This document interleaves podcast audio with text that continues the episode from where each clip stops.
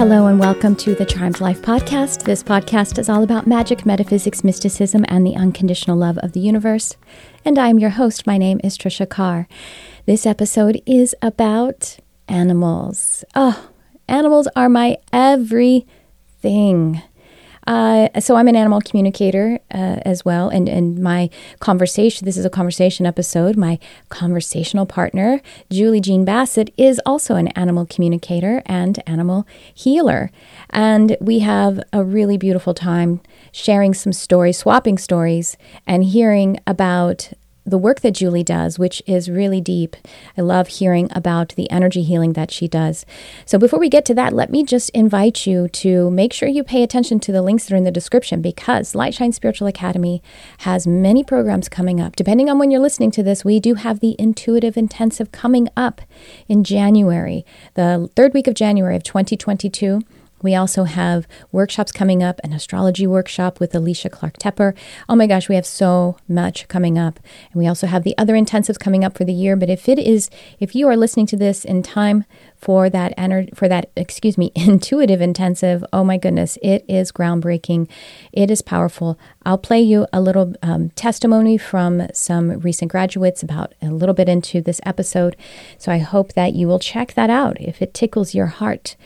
All right, so Julie Jean Bassett, she is, as I said, an animal communicator and energy healer, and she is also a pet behavior specialist. She uses many different techniques to help resolve destructive behavior, anxiety, and stress in animals, while cultivating a stronger connection between the animal and their humans. So I just loved everything that we talked about, so I hope you enjoy this too, and I will chat with you on the other side.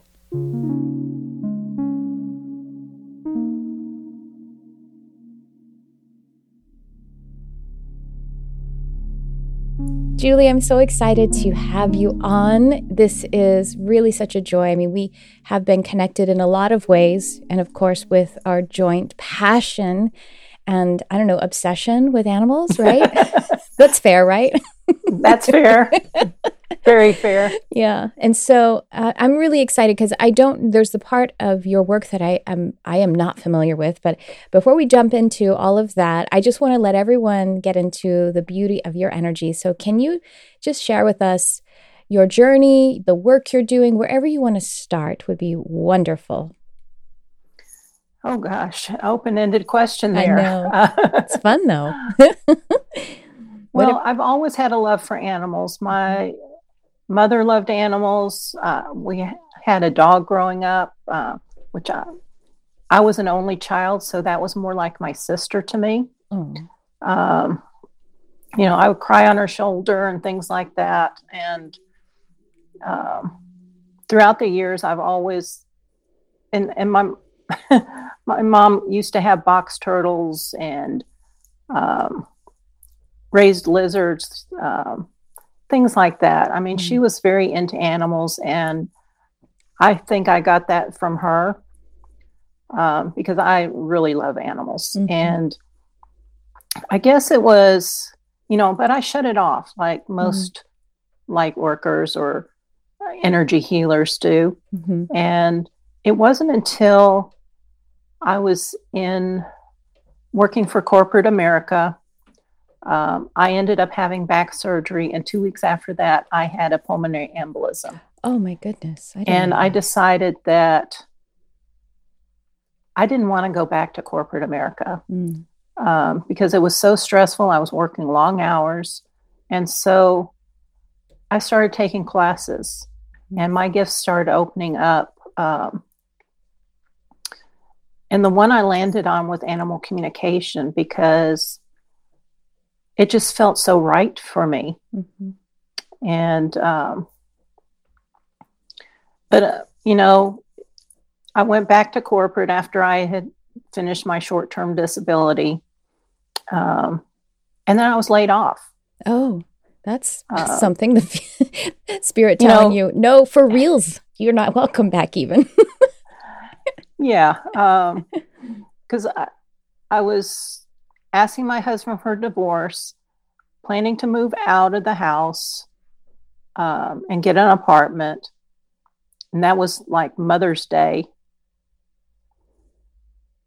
So I found the apartment. That Thursday, I was going to move in the next weekend. That Thursday, I was laid off. Wow. And it's like, okay, do I continue with this? And it's like, yes, I have to. Mm. So I did, and, you know, started working on my business, took more classes, trying to open up all my gifts or remember my gifts. And that's where I am now. Yeah. What was the... So you always had an interest, like, did you ever, was for you, were you always interested in spirituality, but maybe you just, like, what was your forgetfulness time like? You know what I mean? Well, I was always fascinated with, like, the supernatural, ghosts. So I'd always watched, like, you know, like Charmed, the witches and Charmed. Yeah. You know, any ghost stories and things like that. Just, I just had a fascination for it. Mm-hmm. And yeah, it's always there. What kind of gave you the tickle to actually take a class? And what was, do you remember what the first class or classes you started to take were? Well, when I was on my short disability, I took,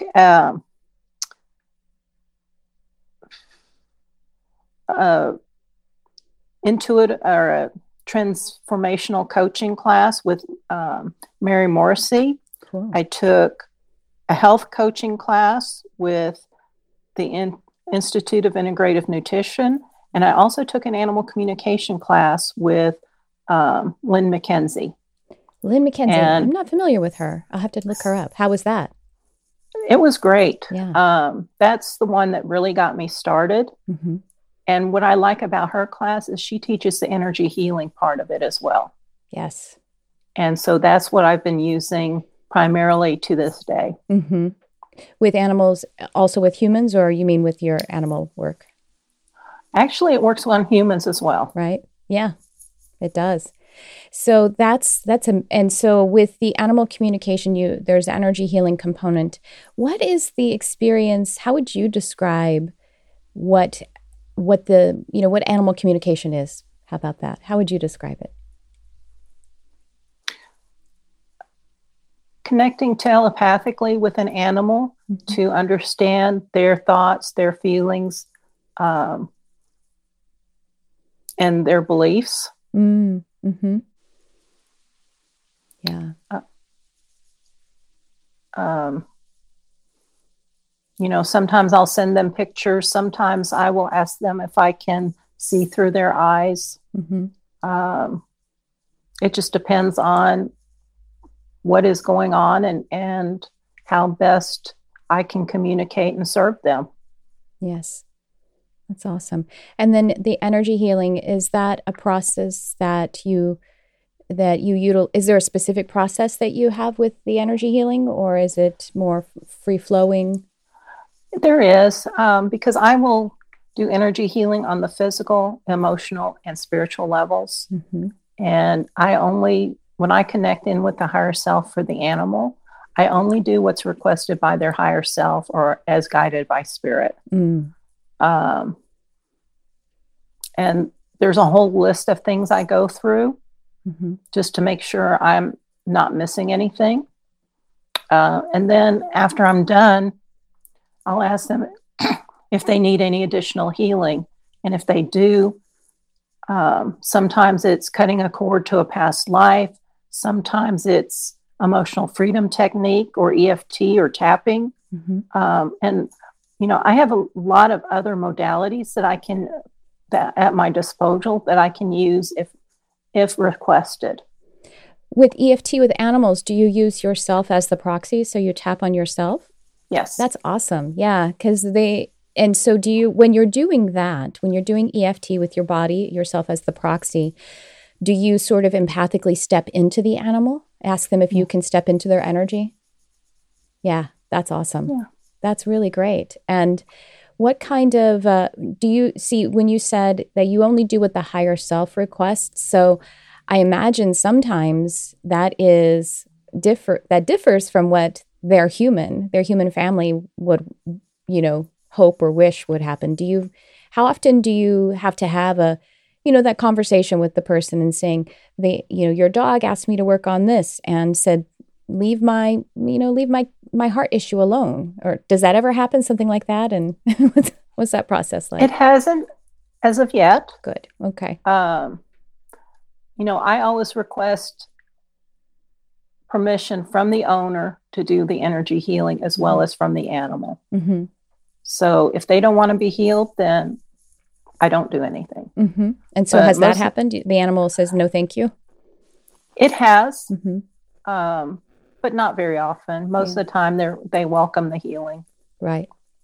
Yeah. As I don't know if I've ever actually had, well, I should take that back. If it's a session that's a domesticated animal where the human has made an appointment with me, I've never had an animal say, you can't communicate with me. But again, I think just the respect of asking permission makes them comfortable for it. Wow. I have had animals in the wild either say no or not really be able to welcome in the communication because they're kind of too stressed out with whatever's going on with them, if that makes sense. Right. Yeah. Right. Mm-hmm. It's like, the higher selves are usually cooperating. Your higher self is signaling to the humans who would have their animals signaling, you know what I mean? Like it all just kind of works out. Yeah. Yeah. So, yeah.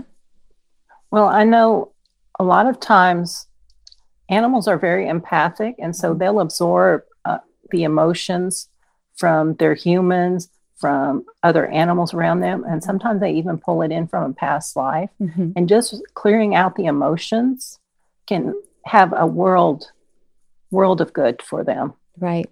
On their physical bodies, and animals are they're so much better at healing than we are, right? Because, we might go like, am I healed? Maybe I should think about that a little bit more. And animals are just like, boom, it got vented and I'm done. And they move forward because they're so present, Yes. As long as the trauma is sort of witnessed and released, if there's a trauma pattern in the energy, they're much better at it. They're such fantastic teachers, aren't they? Absolutely. I would love to hear about your pet behaviorist. What is the title? Is it pet behaviorist? Pet behavioral specialist. Love it. And what's that? What is that modality like? That's actually because it's energy healing.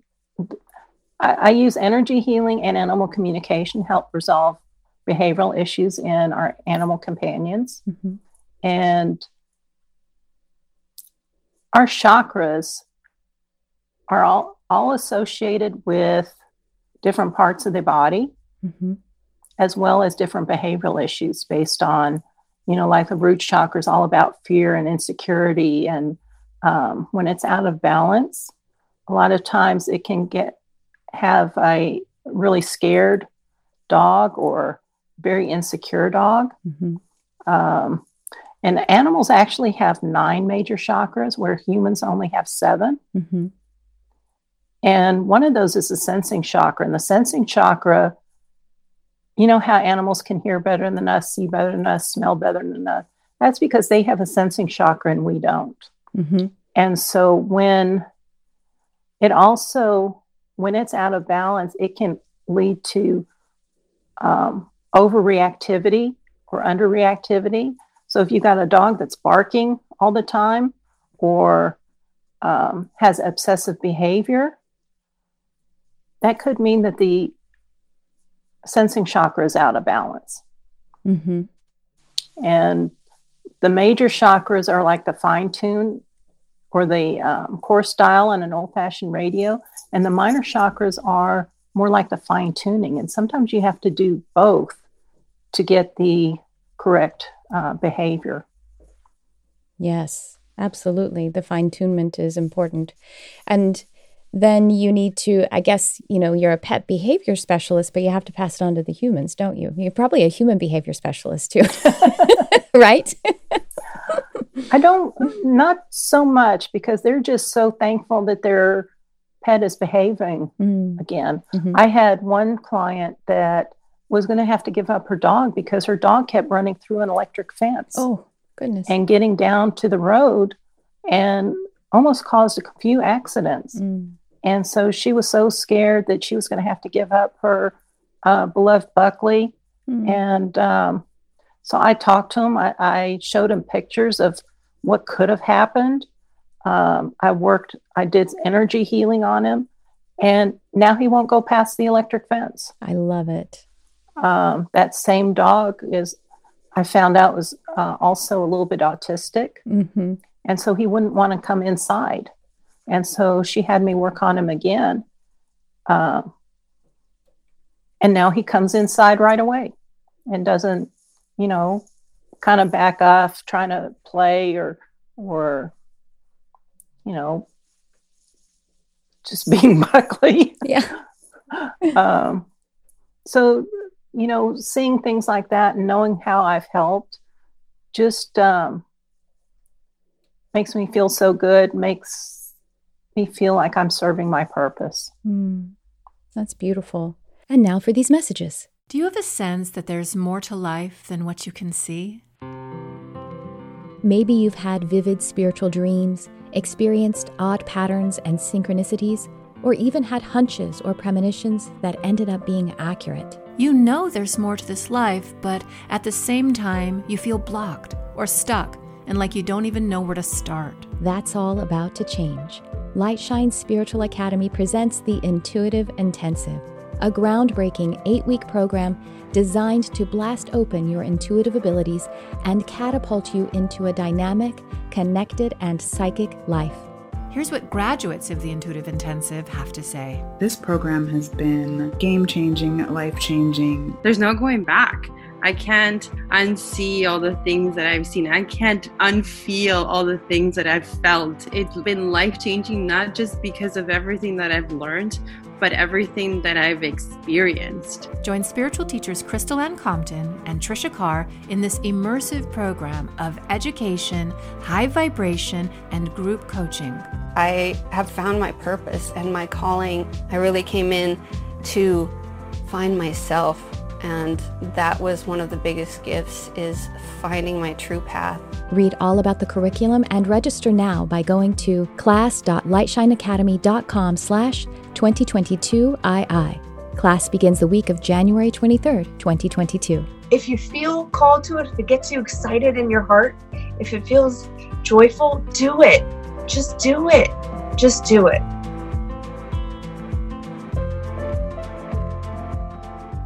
You bring up a good point, especially mammals, I would say, but probably all animals with brains, they do have things like neuroatypical situations. And so we can support that, but sometimes that's a part of it. You know what I mean? Like that's a part of how their pattern is going to be.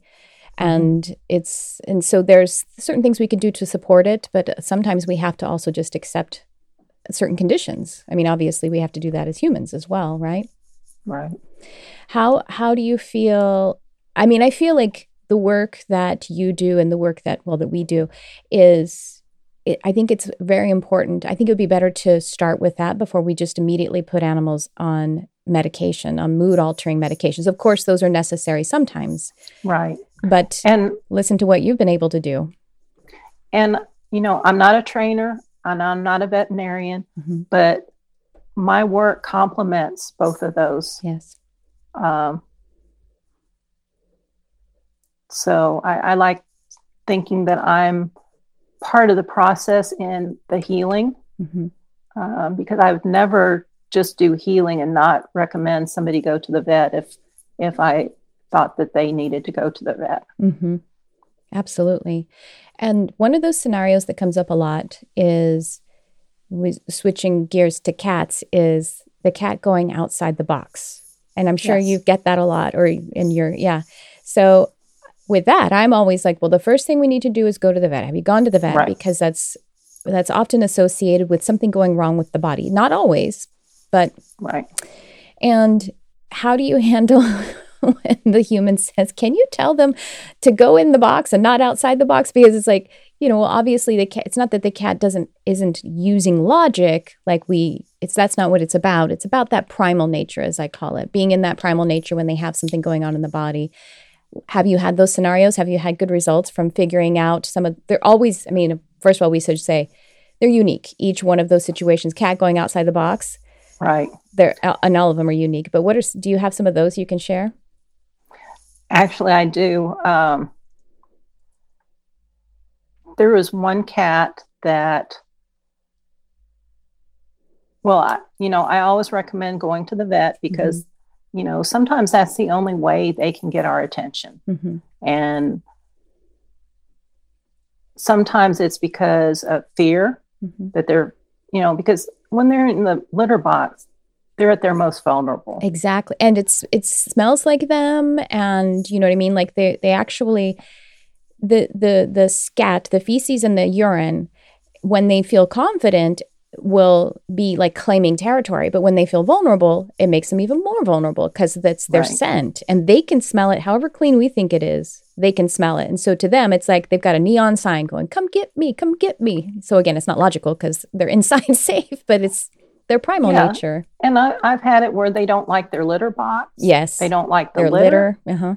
But, somebody doesn't clean out their litter box, they're going to go outside of it. Mm-hmm. I had a cat too that had arthritis and mm-hmm. had a hard time getting into the litter box. Yep. Mm-hmm. And so she got this one that had a lower side on it and the problem resolved. I've had cats who have there's one and a couple where the paws were very sensitive, and one of them was because of something that was like an arthritis. And so they had the crystal kind, and they're like, that hurts my hands. I can't do it. Yeah. And then I've also had a cat saying when someone uses the sawdust kind, it's got like a really strong aroma. And the cat was like, it gives me a headache. I don't want to go anywhere near it. And turns out, and then I read sometime later, an animal expert saying that is not an appropriate substrate for a cat to be exposed to, period. Like that pine litter. Uh-huh. So, the cat knew it and cat told us. But there are mm-hmm. situations where it's because they are having, like if they have a kidney disease or they're having something, some kind of bowel issue. And UTI or mm-hmm. crystals. Mm-hmm. Yeah. Yeah, crystals and they feel very vulnerable when they're in the box. And so sometimes they just go directly outside of it because it's pretty close, but they don't want to feel so, vulnerable. And then other times they'll go on the couch and they'll do things. They do it in places where they feel very safe.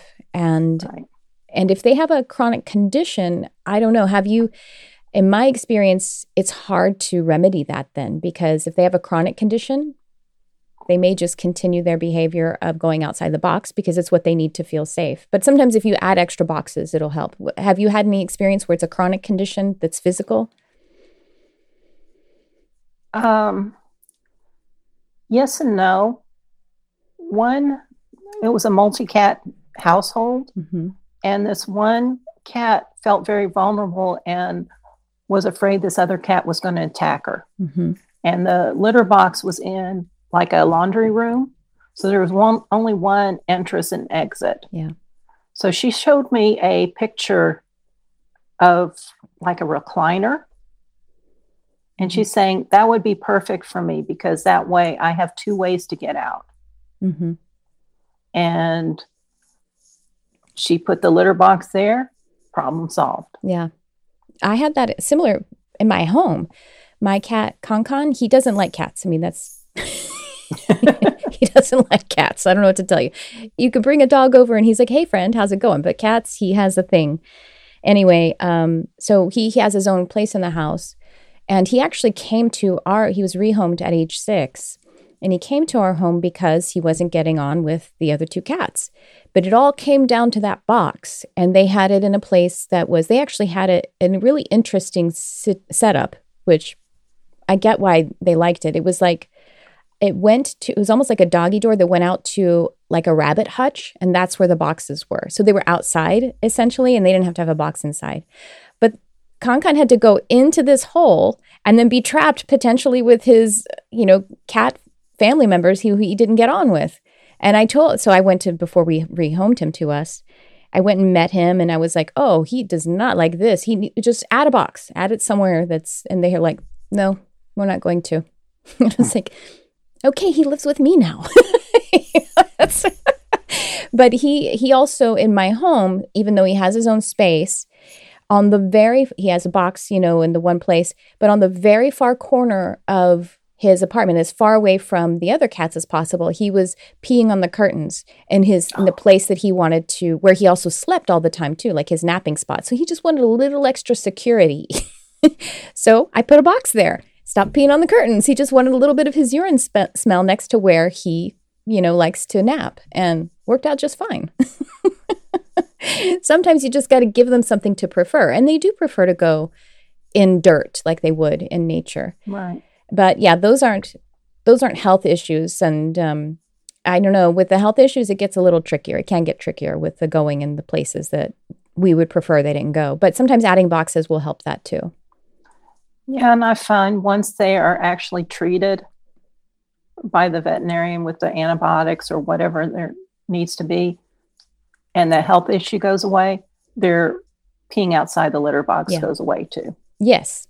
Definitely. That's definitely something. I just have had a few clients where they have a chronic, you know, they have a chronic thing, like a chronic IBS or a chronic, you know, maybe they have kidney disease, but they still have a while. They're going to live with kidney disease for a while, or those different things, or reoccurring UTIs, which are, oh gosh, I can't even imagine having to live that way as a kitty. But anyway, so the point is, though, I would say another thing that comes up with the kitty boxes is that they're not mad at you. Right. If they go outside the box. They're just trying to get your attention. And also they feel vulnerable. They have that primal thing. You know, they're feeling very insecure, and they just go where they go because they kind of just, I'd say it's almost like the higher self is getting the word out to the human. It's kind of directing them. But in the cat mind, they're just like scared, you know what I mean? And they just go where they go because they can't go in the box at the time. Yeah. What other kinds of animals have you worked with? Cats and dogs are obviously kind of the number one pet for America, but there are, I mean, in other countries, birds are the most common. I worked on some birds. Mm-hmm. There was one of my clients had a new parakeet, and the other one, she had two parakeets. One was a new one, and the other one had just lost his mate. Aww. And she was worried about putting them in the same cage together. And so I talked to the bird, and he says, yeah, I'm fine with it. I want the company. Yeah. So I talked to the other bird. Yeah. But they wanted to be in the bigger cage. Mm. She did it. They got along beautifully. Yeah. I've also talked to a horse.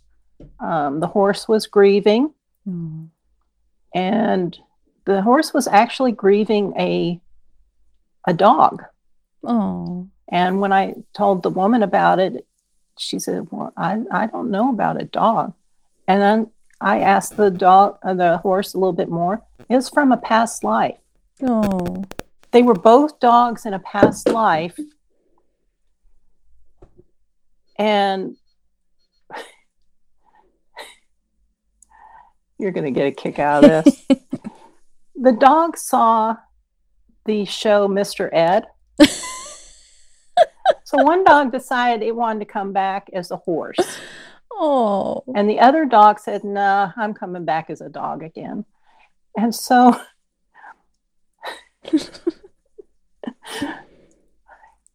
he was missing the dog because the dog, I guess, in the new life had passed.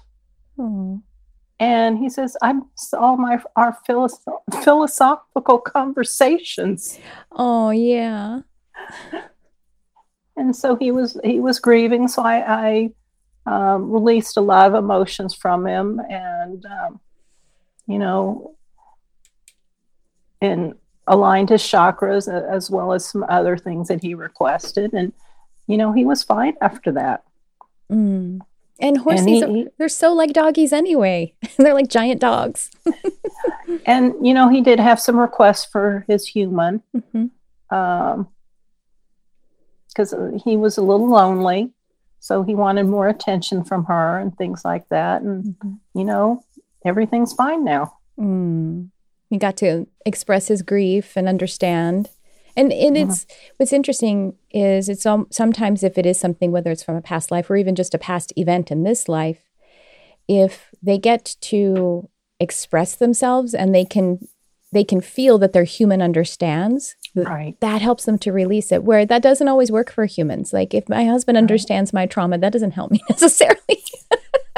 It's like my process is so much more complex, it seems. But yeah, they're so wonderful. They just, and it will do things like physical ailments, injuries, they'll just clear right up. It's amazing. Very miraculous sometimes.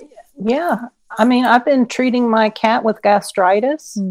Whenever he doesn't want to eat, you know, the vet had me give him some pills, and, you know, I'd have to keep giving him the pills. He doesn't like taking the pills. So I just said, you know, I'm an energy healer. I can do this. Mm-hmm. So I just started working on him. And, you know, it's pretty much shortly after I do the energy healing on him, he starts eating again. Mm-hmm. Yeah. So. That's right. And the thing is about energy healing is that, you know, I was just saying sometimes it's really miraculous, and it's a one treatment instant fix, but other times it's a therapy, and that's just what it's meant to be. And I think that's what we have to be okay with as energy healers. But I think it's also good as clients to realize that sometimes it's a therapy, like massage is a therapy, and, you know, you're going to get a sore back again. And that's how some conditions are. They're more of a, they require the ongoing support, and be okay with that. Right. Right. Yeah. You know, I'm also a pet medium, mm-hmm. and there was one dog that was very, very sick. And, you know, I talked to the dog. The dog didn't want to transition yet. And so I told the owners, and you know, the vets were saying, oh, you better put her down. You better put him down. You better put him down. You know, well, the dog survived. Oh, wow. The dog made it. The dog is living a happy, healthy life again. So it's just times like this when I just so love being the voice of the animals. Mm-hmm. Mm-hmm. 'Cause he was not ready to go. Mm-hmm. And he knew it. And the higher self was a part of it, obviously, because he made it through. Mm-hmm. And, you know, this person trusted me enough to go against the vet's wishes. Mm-hmm. Because she knew in her heart, I believe, that the dog was fighting. And actually that's happened twice now, where, you know, the dog is really, really sick, and he's come through it. Mm-hmm. And I just love being a part of it. I just love being their voice and helping them however I can. It's such a vulnerable position for you to be in, for, you know, for us to be in. You know, we have to just give the information and trust the process, trust the family. But it's true, like you said, she knew. In fact, that humans have their connection to their animals, and they know, they feel it. I mean, they can, just like we do, we can ignore our own needs, and they can, but you know, you being able to amplify the animals part of the conversation, really, you know, you can tell when that human is like, you know, they already feel it. There's no convincing necessary, right? It's like sometimes they trust what their vet says. Yeah. And, you know, they're so wrapped up in their emotions, mm-hmm. that sometimes it's hard for them to feel what their animal is trying to tell them. And they're wrapped up in fear, which we completely understand. When your animal is sick or hurting, it's so hard. I mean, we can communicate with animals, but when my animal is hurting, it's hard for me. I have to be in a trance in order to trust what I'm hearing from them, because my fear is so loud, right? Mm-hmm. And that's one of the great things that that this position does, is that because we have more of an objective, even though it's not totally objective because we are obsessed with animals, but you have more of an objective perspective, and you're not resonating with the fear of your animal being in pain of some kind.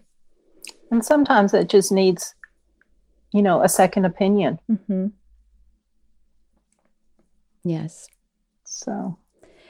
one of the times where they're, you know, the end of life situation with an animal. And one time there was, the human had said to me, she was like, I don't want to make this decision. I just want God to make the decision. And I said, you know what? That's fair, because there's something that's kind of misaligned about the fact that we have the option to euthanize. And I support euthanasia. I mean, you know what I mean? I'm not saying it's wrong at all.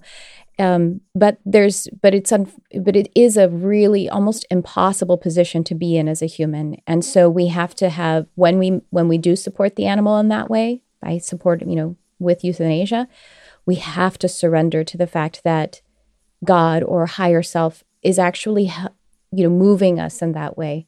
And so when she said that, I was like, that is absolutely fair that you feel that way. And so let's find a way to let God make the decision. And is that you getting the, you know, the certainty between you and your dog that you're going to support her with this, you know, with euthanasia, with medicine? Or is it that you're going to allow a natural passing? Because there's also nothing wrong with allowing a natural passing. I mean, because I think sometimes that decision is so hard because we think, if we make the decision, did I do it too soon? Or did I let it go on too long and then I allowed them to suffer? And I think we got to release that responsibility because it's too much. It's an impossible puzzle to solve. Absolutely. And, you know, if somebody's facing that decision, I'll ask the animal, mm-hmm. what do you want? Mm-hmm. Sometimes they would like some help. Mm-hmm. And sometimes they say, no, I just want to go on my own. Exactly. Yeah. Me too. And I never know, you know, you never know what it's going to be. And then explaining, I've explained to many animals what the process is. And I've had animals say, oh, wow, thank you. That's just so beautiful. Thank you for that. You know, because they don't understand medicine. Of course, I don't understand medicine either. But when you explain to them that there's a process that helps them to get well, and then they trust the human's decision about it, which I think is really sweet. Mm-hmm. In my story, this person, she ended up not doing euthanasia, and she held her dog the whole time while she passed. And she said it was like heart achingly beautiful. There was something about it that was so beautiful, and it seemed right.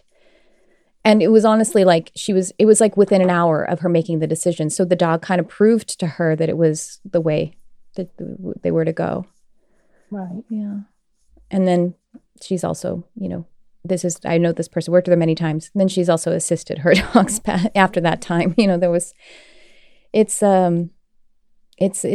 medicine is, obviously we both, Western medicine is a part of what we, you know, of life. So, but energy healing and spiritual healing and communication, I think is another very important part in marrying them together. Have you been able to work with someone who is more Western? Because it's not an easy fit, you know, to find a vet who's open to it, or find, you know, even a trainer who might be open to it.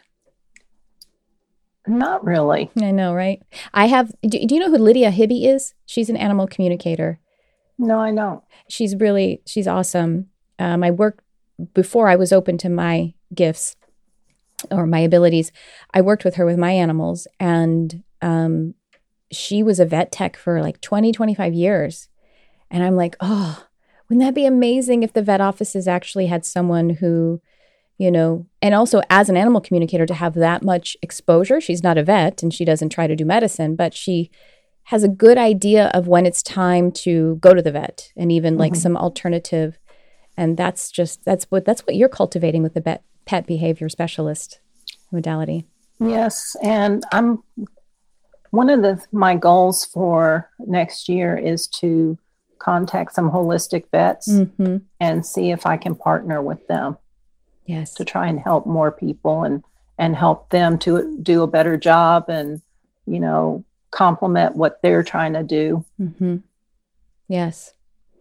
And that's a good place to start with a holistic vet. You know, you might still get the, but that's okay. We just move on to the ones that are... Well, that's where I'm starting there. Yeah. I actually have on my heart to work with sanctuaries. And so I did that. I was reaching out to sanctuaries and then just offering my services. And one of them wrote me right back and said, that's wonderful. Yes, please come on Thursday. And, you know, so they were very open. I mean, they were very spiritual, metaphysical and minded anyway. It was a horse sanctuary. I still work with them occasionally. So what the services that you offer, are they all in one? And what do your actual sessions and your services look like? Do you work remotely? Do you work in person or in dog and cat? I generally work remotely because my energy healing sessions can last anywhere from like an hour to, 2.5, 3 hours sometimes, depending on how much healing they need. Because like I said, I only do what they request, but if they request everything, I'm going to do everything. I do have like 30-minute and 60-minute animal communication sessions, a full energy healing session, and also a pet mediumship session. The full energy healing, like I said, I go through the physical, emotional, and spiritual levels. I'll give them like animal essences, which are essentially essential oil combinations for animals. I'll offer them crystals. I'll offer them colors.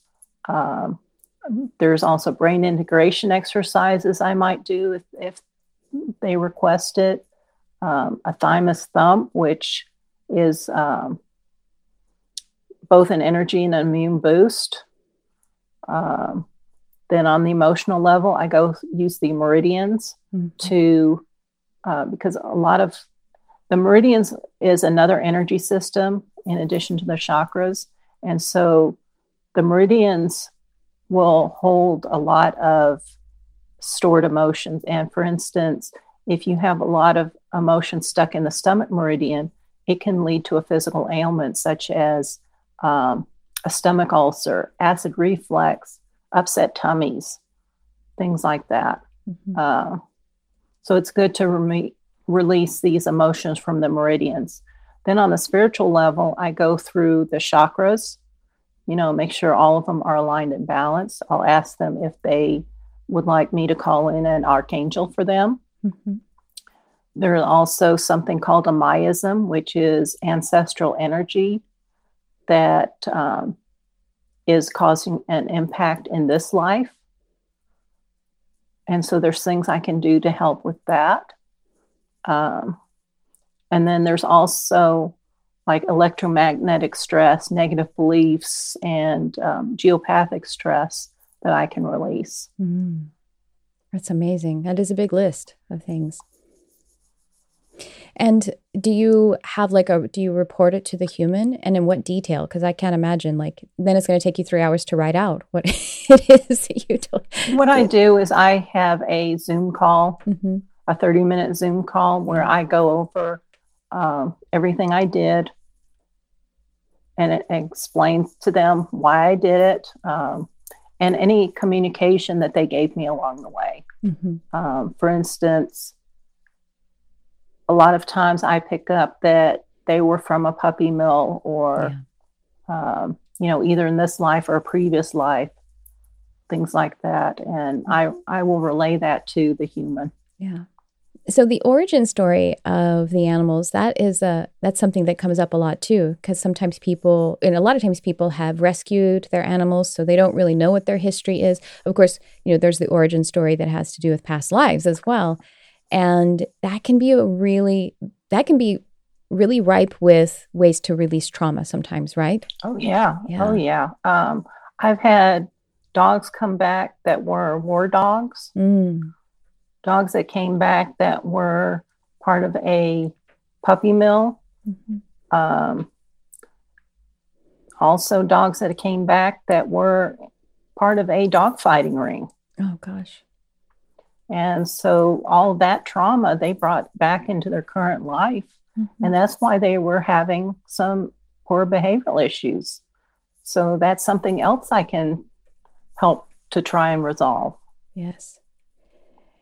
And, I've had, when animals have been rescued and then they tell the story of how you know, they were separated from their mom. And, you know, it's really interesting. I find it really beautiful sometimes. And they'll talk about their siblings, and they'll talk about being in this shelter and that shelter, and then knowing that their human was coming for them. It's really, really beautiful. Do you have some of those experiences as well? Well, I have one that's, this woman lost her cat. And so she's wondering if her cat was going to come back to her. Oh, she got lost and not passed away. She was lost. Passed away. Oh, passed away. Okay. Mm-hmm. And she's wondering if it's going to reincarnate. Mm-hmm. Well, what this cat told me is that she's going to be reincarnating on and born on Christmas Day. Oh. And she's going to probably about a month afterwards, there's something going to happen to her mom. And so she's going to end up in foster care. Mm-hmm. And this woman does, you know, foster the animals. Mm-hmm. And so they're going to be connected. She's going to have a sister actually a brother with her. And she was telling me she wants her name to be Noelle for a Christmas kitty. But she was very insistent that she's going to be born on Christmas Day. Oh.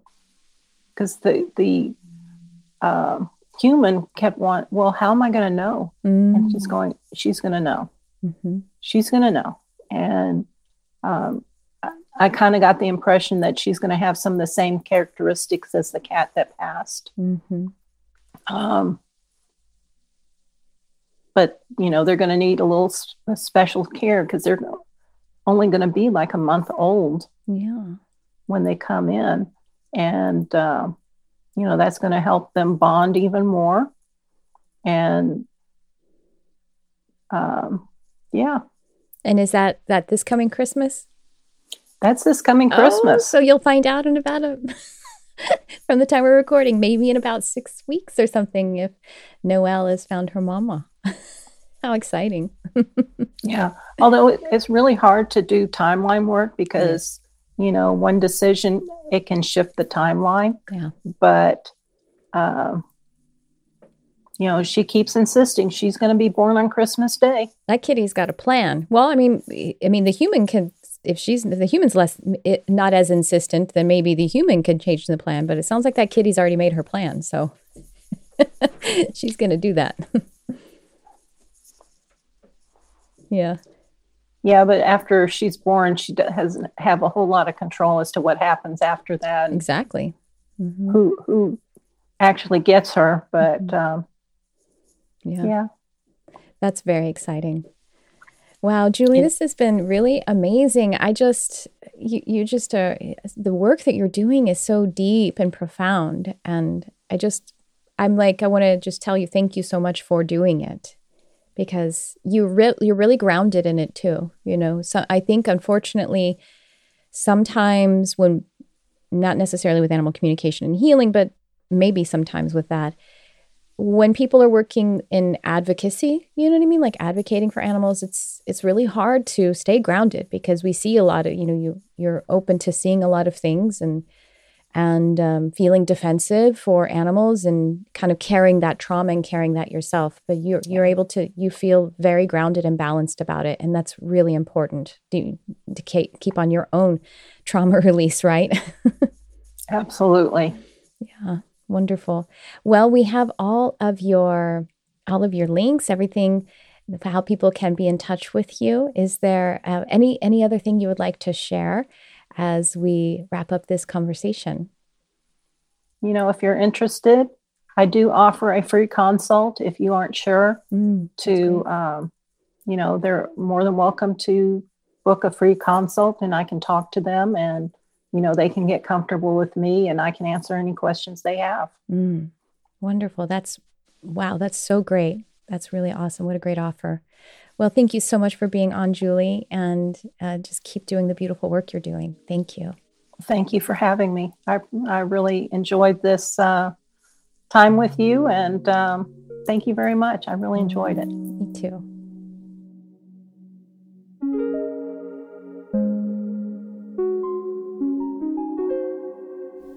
Well, I hope that sparked in you something that is different, something that is surprising, something that is special, but of course uplifting about how we are connected and connecting to animals. I just find it so, animals just teach me so much. They may teach me more than humans teach me. Maybe that's because I'm paying more attention to them. And so Julie has an offer for those who are listening to this podcast. So do check the description below for that offer. It is only through the end of 2021. So check that out because that clock's a ticking. And perhaps check it out even if you're hearing this after, because maybe, who knows, maybe there's an extension on it. We'll see. And anyway, so I want to also invite you to please leave a review on the podcast. That helps me so much. It helps to boost the light quotient of our relationship as well as the light quotient of this podcast. And you can leave stars. You can leave something that you want to share. You know, you can actually write a review, whatever you like. I just want to make that invitation to you, and with my whole heart, deeply appreciating you. And I do appreciate you for coming and co-creating this podcast by listening. So thank you so much. And with that, well, I just hope that you found a way to love animals and nature and let them love you even more because, well, I mean, to me, that's what life is all about. Thanks for tuning in. I love you, whoever you are.